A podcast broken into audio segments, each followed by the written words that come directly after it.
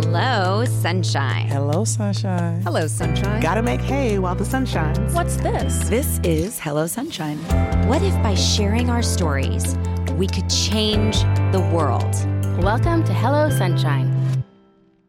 I'm Diane Guerrero, and this is How It Is, where women tell their own stories in their own words. We're unfiltered, real, and totally ourselves. Today, we find out how play can transform our lives and how we can all be a little more playful.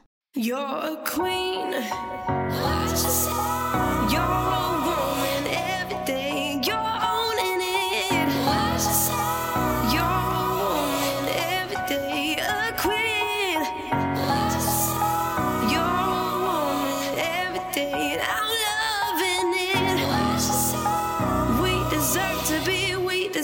To be heard.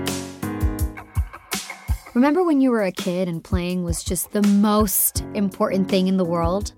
Instead of awkward adult dates, you got to have play dates where all you did was go to the playground and do arts and crafts or play make believe. Those were the days. When I was a kid, I used to spend hours outside playing hide and go seek, rollerblading, roller skating, anything that had wheels I would want to be on. It was so fun discovering new things about yourself, and you couldn't wait to wake up for the next day so you could play some more. We have some incredible women here today, and I can't wait for you to hear from artist Shantell Martin, writer Nora McInerny, and soccer star Abby Wambach.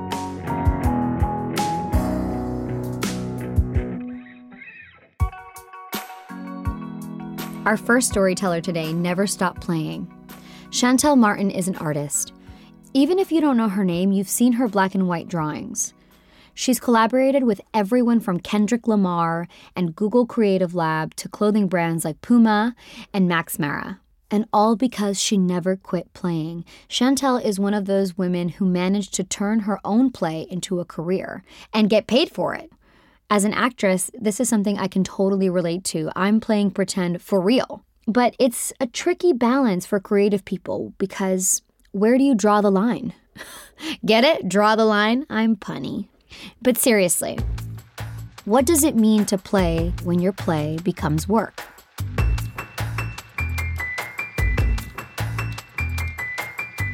When I think about play, it's funny, instantly I think about work because I think the two are, for me, so interwoven. I draw as a career, you know, I travel around the world, I meet really amazing people, I collaborate with these people, I work on really amazing projects, and I do that all with this tool of a pen or a marker or a pencil. And for me, that's kind of the epitome of play. It's it's something that I'm passionate about, something that we all do as kids naturally, something that I've always continued to do throughout my life. And you know, I'm very fortunate enough that that's turned into my work. And, and if play isn't an essential part of your work life or your work day, you know, that's also okay. But you need to find that space, you need to find that balance. It's interesting, I ask a lot of adults, you know, can you draw? And they'll say, no, you know, I, I can't draw. And I say, well, that's absurd because, you know, you drew as a two year old, as a three year old, as a four, five, six, seven, eight, maybe even a nine, ten year old. Of course, you can draw. You can do something as a full grown adult that you could do as a little child. But I do remember the first time where I was drawing and it wasn't what you know my mum was drawing so my mum drew a picture of our dog tammy at the time and i remember just being kind of dumbfounded that i was like wow like her the dog that she just drew looks like our dog. That's magic. That's amazing. There's some real gift there or sorcery. And then i tried to do it and realized i couldn't. And i re- remember feeling so discouraged that there was this tool or this practice or this activity that was accessible to me and that I had been doing it, but somehow I couldn't tap into it in the way that my mum did. And I think that's a really kind of special stage within all children's lives. You know, there's this moment where your house or your dog or the, the person doesn't look like the teacher's house or it doesn't look like your parents' house and it doesn't look like how they've told you to draw it or how they've you know, kind of um, been teaching you to draw it. And there's this moment where you start to believe that you can't and they can. Drawing is a way that, you know, regardless of being an artist or not, it's a way that we get to extract ourselves and put ourselves on, on paper. It's a way that we get to experience something really personal between our head and our hand. And that practice or that exercise is so beneficial, yet we take it away from, from people at such a young age. You know, we're all trying to find ourselves. We're all trying to seek ourselves and and this is something we naturally do as children. So why would you not do that as an adult? You know, and as children we do it quite naturally because it is a part of our play and it is a part of games in the playground and, and it, it is a part of what we do kind of every day as, as kids and, and then you know suddenly we grow up and it all has to be serious and it has to be about work and it has to be about where we're from you know if i was to ask you who are you and you were to answer without saying what you do where you're from and the roles that you play in life how would you answer and it doesn't matter how educated you are, how smart you are, how traveled you are, how old you are. As adults, we all struggle to answer this question of who we are at the core as people because we are so caught up with where we're from. We are so caught up of what we do. We are so caught up with the roles that we play in life because those are now the labels that we carry.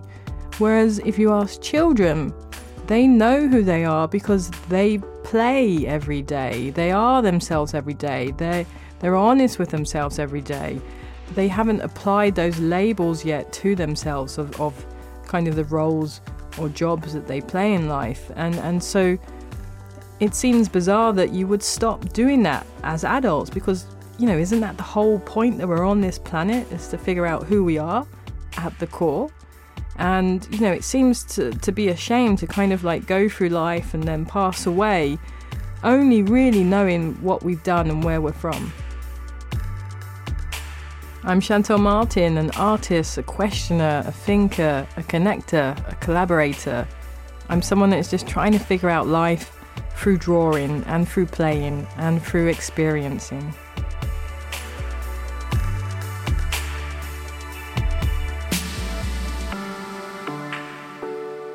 Wow. That is so powerful. And it's kind of made me realize just now why I get so uncomfortable when people ask me what I do. It's so impersonal. It's like, what do you do? What do you have? What do you have to give? Instead of asking, who are you? What do you love? How, how do you laugh? What makes you happy? Can we all make a pledge together right now? The next time we're at a party and we meet someone new, let's promise not to ask them what they do or where they're from. Instead, do something playful. Ask what makes them laugh. Hey, I'm Diane. Nice to meet you. What makes you laugh? See, that's making me laugh right now. I would lo- I love that. It might it might seem weird at first, but trust me. We ask everyone who comes to the show that question, and sometimes their answers, like our lady Nora McInerny's, are just too good. Oh God, uh, honestly, people falling. usually, usually when I honestly when I fall or anything embarrassing happens to me, I really, truly um, enjoy it. The other day, I was walking really quickly into a Target, and the automatic doors were not ready for the speed at which I travel, and I just walked right into them. There was an audience, and I laughed so hard. Even thinking about it now, even thinking about it now, it's so great.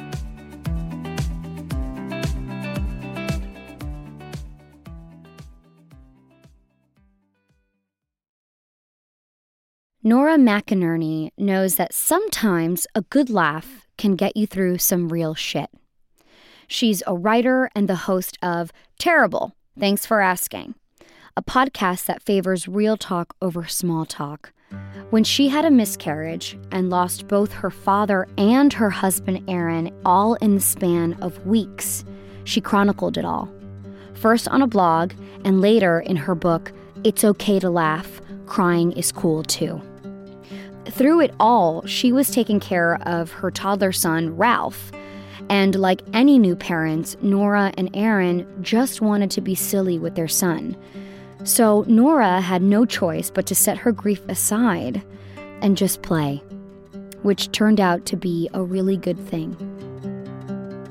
Right from the beginning, Ralph was born into a house and into a family and into a whole situation where the world was never going to revolve around him, where his dad was sick. His dad had stage four brain cancer. And it's almost as if this child entered the world and knew that there was something bigger going on or there was something big going on and he was a part of it but he wasn't he wasn't everything um, and and part of me does feel almost guilty for that but really i feel like we're giving him a gift that he will realize when he's older like all the best gifts and you know, Aaron was sick. He was such a good dad. We had Ralph knowing that Aaron's life was not going to be a long one. We didn't know if he would be there for Ralph's first day of kindergarten or for Ralph's graduation or for Ralph's wedding. We had a feeling he wouldn't be, but we went into it with, you know, all the best intentions and really having Ralph with Aaron was an exercise in just appreciating where we were. And when I look at the beginning of my first child's life, I had a newborn baby who are so needy. Horses walk after like two hours, by the way, and babies are like, I can't do anything for like ever. And I had a brand new baby. I had a husband who had just had a recurrence of his of his brain tumor, who had just had another brain surgery, who was now doing a whole new, really intense, invasive chemo that meant that he would spend three days in the hospital away from us every month. And that listing that out now, I think, oh God, that's so much. But I mean, they had to be hard. I know that they were hard, but they were also the happiest days of my life. And I can truly say that. I can truly say that changing Ralph on like a dirty chair in the oncology center that, you know, I'm like, God, I don't know how many butts have sat on this. While Aaron gets his infusion and we watch, you know, Arrested Development on Aaron's laptop, that was the happiest I've I've been in like my entire life. And no matter how sick Aaron was, and he was so sick, um, they did this kind of chemo where when he got it, he would have to he would have to shave his whole body. He would have to shave his whole body. He had a beard. He'd have to shave it off. And when you're a man who's worn a beard for a long time, shaving your beard off is so shocking. It disgusts your wife. Honestly, I was just like, oh my God, you look like a giant 16 year old. and sometimes he'd like shave half of his body and half of his face and come out just for the reaction. It was always so funny. Like Ralph used to laugh at Aaron, like if Aaron did anything. I remember when Ralph was um, really tiny and Aaron wrapped him up in a swaddle and then held him up to me, and Ralph's eyes are open. He's so alert. He's like a little infant. And Aaron just starts eating him like a corn on the cob but like a cartoon corn on the cob where you eat it like a typewriter and then ding back to the beginning, like ding. Um, he used to when, Ralph was wrapped in a swaddle, hold him like a guitar and pretend to strum him. but like strum him hard, like he was definitely right. He wasn't playing like James Taylor. He was he was playing some other I I don't know the names of any band. So some cool band. I don't know. Was just so funny. Like our life was truly like those kinds of moments of of joy, even though like you're just sort of walking the plank, but you don't look at the plank, you look at, at the person who's walking with you.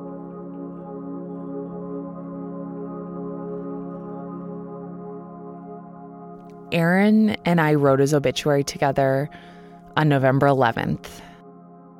I remember it because Aaron had been not doing well, and he had not been doing well for a long time, and he'd started to have seizures, um, and I'd never seen him have one. He'd had two. He had had the one that you know helped his find his diagnosis. He had a seizure at work, and then I, he started having them at home, and those kept happening. And I called the the I called his doctor, and his doctor said, you know, just go go to the ER tomorrow, and, and they'll they'll check it out. And brought him to the ER, and um, the people who opened the curtain were one, the hottest doctor I've ever seen worked in the ER.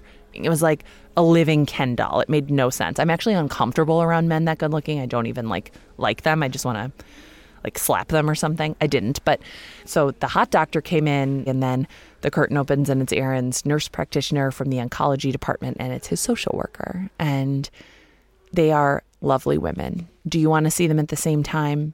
No, you don't. And they explained to Aaron that there wasn't any more treatment to do. Um, that the tumor is back, obviously. That's why he'd been having all those seizures and it was growing really quickly, and that they just wanted him to have like a good quality of life. And they're really good at making it sound like it's your choice. And I remember Aaron going, Well, I don't want to die, but if you're telling me I have to. And we were like laughing and crying. And um, we went and got pancakes. And then we went home and we wrote his obituary. Purmort Aaron Joseph, age 35, died peacefully at home on November 25th after complications from a radioactive spider bite that led to years of crime fighting and a years long battle with a nefarious criminal named Cancer, who has plagued our society for far too long. Civilians will recognize him best as Spider Man and thank him for his many years of service protecting our city. His family knew him only as a kind and mild mannered art director, a designer of websites and t shirts and concert posters who always had the right cardigan and the right thing to say, even if it was wildly inappropriate. Aaron was known for his long, entertaining stories, which he loved to repeat often. In high school, he was in the band The Asparagus Children, which reached critical acclaim in the northern suburbs. As an adult, he graduated from the College of Visual Arts, which also died an untimely death recently, and worked in several agencies around Minneapolis, settling in as an interactive associate creative director at Colle McVoy. Aaron was a comic book aficionado, a pop culture encyclopedia, and always the most fun person at any party. He is survived by his parents, his sisters, his first wife, Gwen Stefani, current wife, Nora, and their son, Ralph, who will grow up to avenge his father's untimely death. So I don't really know how to tell you how to find playfulness in those moments. I can tell you that it's probably already there. Like the people who are listening to this, who are going through something hard, who are going through the worst thing in their life, they already know that it's possible to find joy. They already know because they already feel it. Because feeling that deep of despair opens you up to the depth of like every emotion. It's like feeling in high definition the good things and the bad things. So the people who need to be told that are the people who haven't suffered yet. So that's who this is for, is for people who have not been through it yet. You will. Like literally everyone you love is going to die, so look forward to that. but you'll have the hardest thing in your life happen and within that that awful, terrible, horrible situation, there will be these moments of joy and it won't make it better and it won't make it worth it, but they'll be there. I mean, you know, I had a I had a blog during this time and when I look back at the writing on it, I think wow, this is really pointed. I was truly trying to like tell people how to interact with us because even if something sad happens to you and this is really at the basis of like all the work that I want to do in the world like you are not your sad story and that you can be going through something really difficult it can be the hardest thing you are going through and you can hate every minute of it and you can still find something to laugh about Nora's story is so inspiring to me. We all have our traumas, including me. But I have to find time for lightness too. We are complex beings with more than just one emotion, and the mark of a high functioning woman is being able to be many things at once. And let's face it, ladies, sometimes functioning in this life is more than enough.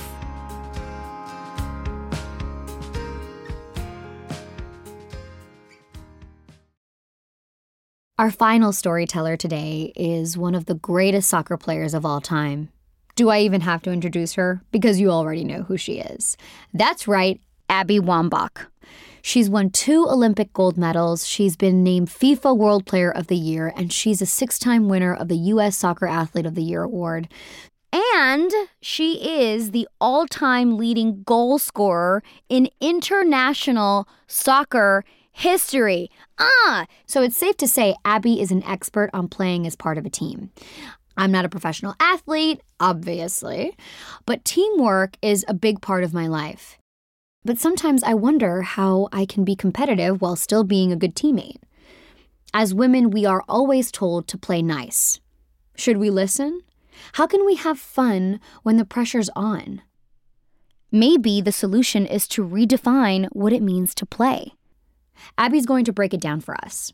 Being the youngest of seven, I think I have felt like I've been on a team for my whole life. You know, from the time that I probably could stand up, I was trying to get involved in some kind of sport. I watching my brothers and sisters play and not being able to walk yet and maybe not being able to run yet.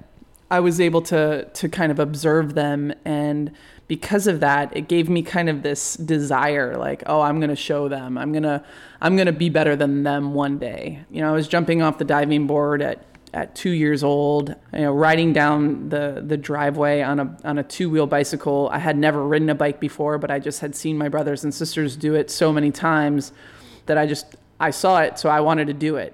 My first 3 soccer games I actually ended up scoring 27 goals So, from that perspective, you know, my parents were a little bit shocked and awed that I was able to do that. And that, that was my first experience at being in a team other than my family. Um, and I remember after those 27 goals, my mom had said to me, Abby, you know, why why don't you pass the ball more? Because she was worried about me like being, um, you know, that stereotypical best player on the team who just doesn't pass and um, isn't really liked by by their teammates. Um, and I and I said something, and, and this is this is proof that you can learn to become a good leader. I said, well. The whole point of, of playing soccer is scoring more goals than the other team. And if I can do that better than anybody, I don't see what the problem is. my mom laughed and she said, Okay, we're going to have a little bit of work to do here. So, the truth about being on a team is that there is no perfect team. No, no championship team I've ever been on runs 100% smoothly. Gone are the days where there's this authoritarian coach or a few leaders on the team that can make things happen because they tell their rookies or the role players or the younger players what to do. You have to actually incorporate everybody's skill set, you know.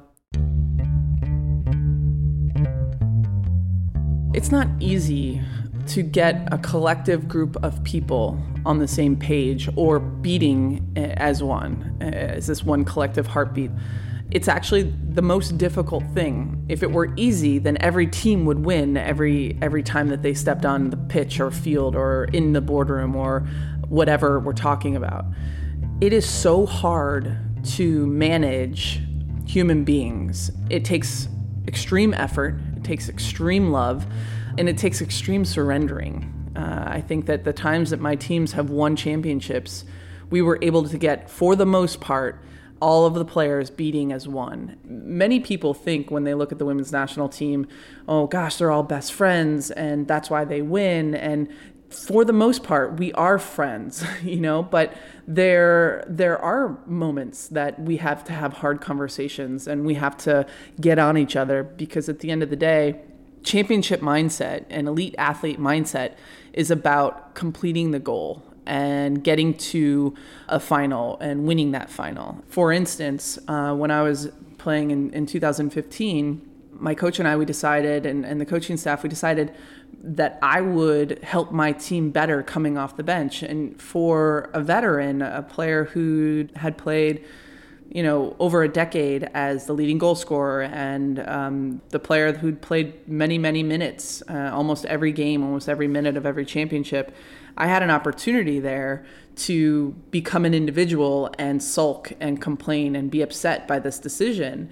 But my own personal feelings didn't matter uh, as much as winning did. And the only way you can actually accomplish big goals, big dreams, championships, whatever it might be, you have to collectively figure out a way to get on the same page and respect each other.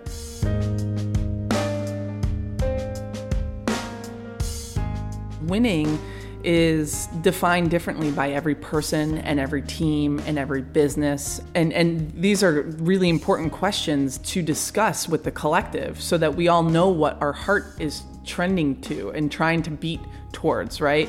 So for our national team, winning was not just about standing at the top podium getting gold medals wrapped around our necks. You know, we wanted to win with honor. We wanted to win with class winning also can mean at times losing, right? Because the biggest lessons in our lives are done when we lose or we fail or we don't accomplish our, our goal. So maybe our future self, right? Maybe we have to go through and experience some of that pain, some of that failure in order to win in the end, in the long run. You know, we're all playing a long game here, but too many of us are trying to to sprint through our life and uh, we can't expect, especially women, women have the standard of excellence, of, of perfection, because there's fewer women in the workplace. There's fewer women uh, even in professional sports. And so our standards um, in, for the history of, of, of human history are so high that we don't believe that we're given any grace in, in the failure. But in fact, I have experienced the opposite that the times that I have failed the most, the times that I have not quote unquote won, even by the standards that we set as a team, I know that those moments, those failures, are the things that turned me and my life into beautiful moments. I love sport, right? It, and I love competition. Um, and I think because of that, I have found a way to make play and put play in, in the most unplayful like things like doing errands with my wife you know i'll be dancing in the car or i'll be i'll be dancing in the line at target or or something like that so it's not hard for me to get into a playful mindset and because i played sport for so long and i played soccer for so long you know I, I felt like i killed so many birds with one stone i was able to play a sport i was able to earn money i was able to stay fit i was able to travel the world i was able to hang out with my friends basically all day um, and so I tried to replicate that that lifestyle. Um, having having retired a couple years ago, I try to do that in my in my daily life now. I am Abby Wambach, former U.S. national team player and the dreamer of changing the world.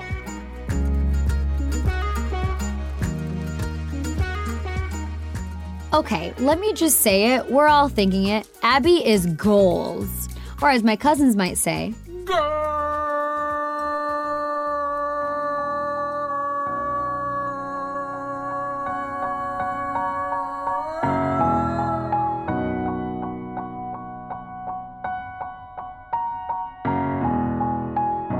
now, after listening to these three incredible women, I am fired up and ready to play. I know you are too. Grab a pen and paper, draw something. Yes, you can. Turn up your favorite Riri song and dance with your kids. Find a soccer ball and do your best Abby impression. Or just remember that thing that you loved to do when you were young. I'm gonna go run out and create a dodgeball league that I'm never gonna attend. Even if you don't think you have time, give it to yourself. And speaking of, next week's episode is all about that very subject time, and how learning how to value our time is one of the most powerful things women can do. Like when I stopped everything to go eat that taco and get a manicure yesterday? Yep, I cherish that time. And no, I am not kidding, that taco was tasty AF. In all seriousness, the older and busier I get, the more I value my time. And so should you. So I am very excited for you to hear what next week's storytellers have to say on the topic. Did we mention Maria Menounos was going to be on the show telling us about how she learned her greatest secret about time? The secret was that none of this matters. Making moves in our own time. You're so damn perfect and you're alright. On this episode of How It Is, you heard from Shantell Martin, Nora McInerny, and Abby Wambach. I'm Diane Guerrero, and I'm a badass queen, protector of justice, daughter of immigrants, change maker, and human lover. How It Is is a production of Hello Sunshine. It is executive produced by Amy S. Choi, Charlotte Coe, Rebecca Lair, and Reese Witherspoon. Our senior producers are Jillian Ferguson and Kara Hart. Our development producer is Mary Phillips Sandy. Sound design by Jocelyn Gonzalez. Our theme song, Queen, is written and performed by Victoria Canet. Say it again, say it again, say it.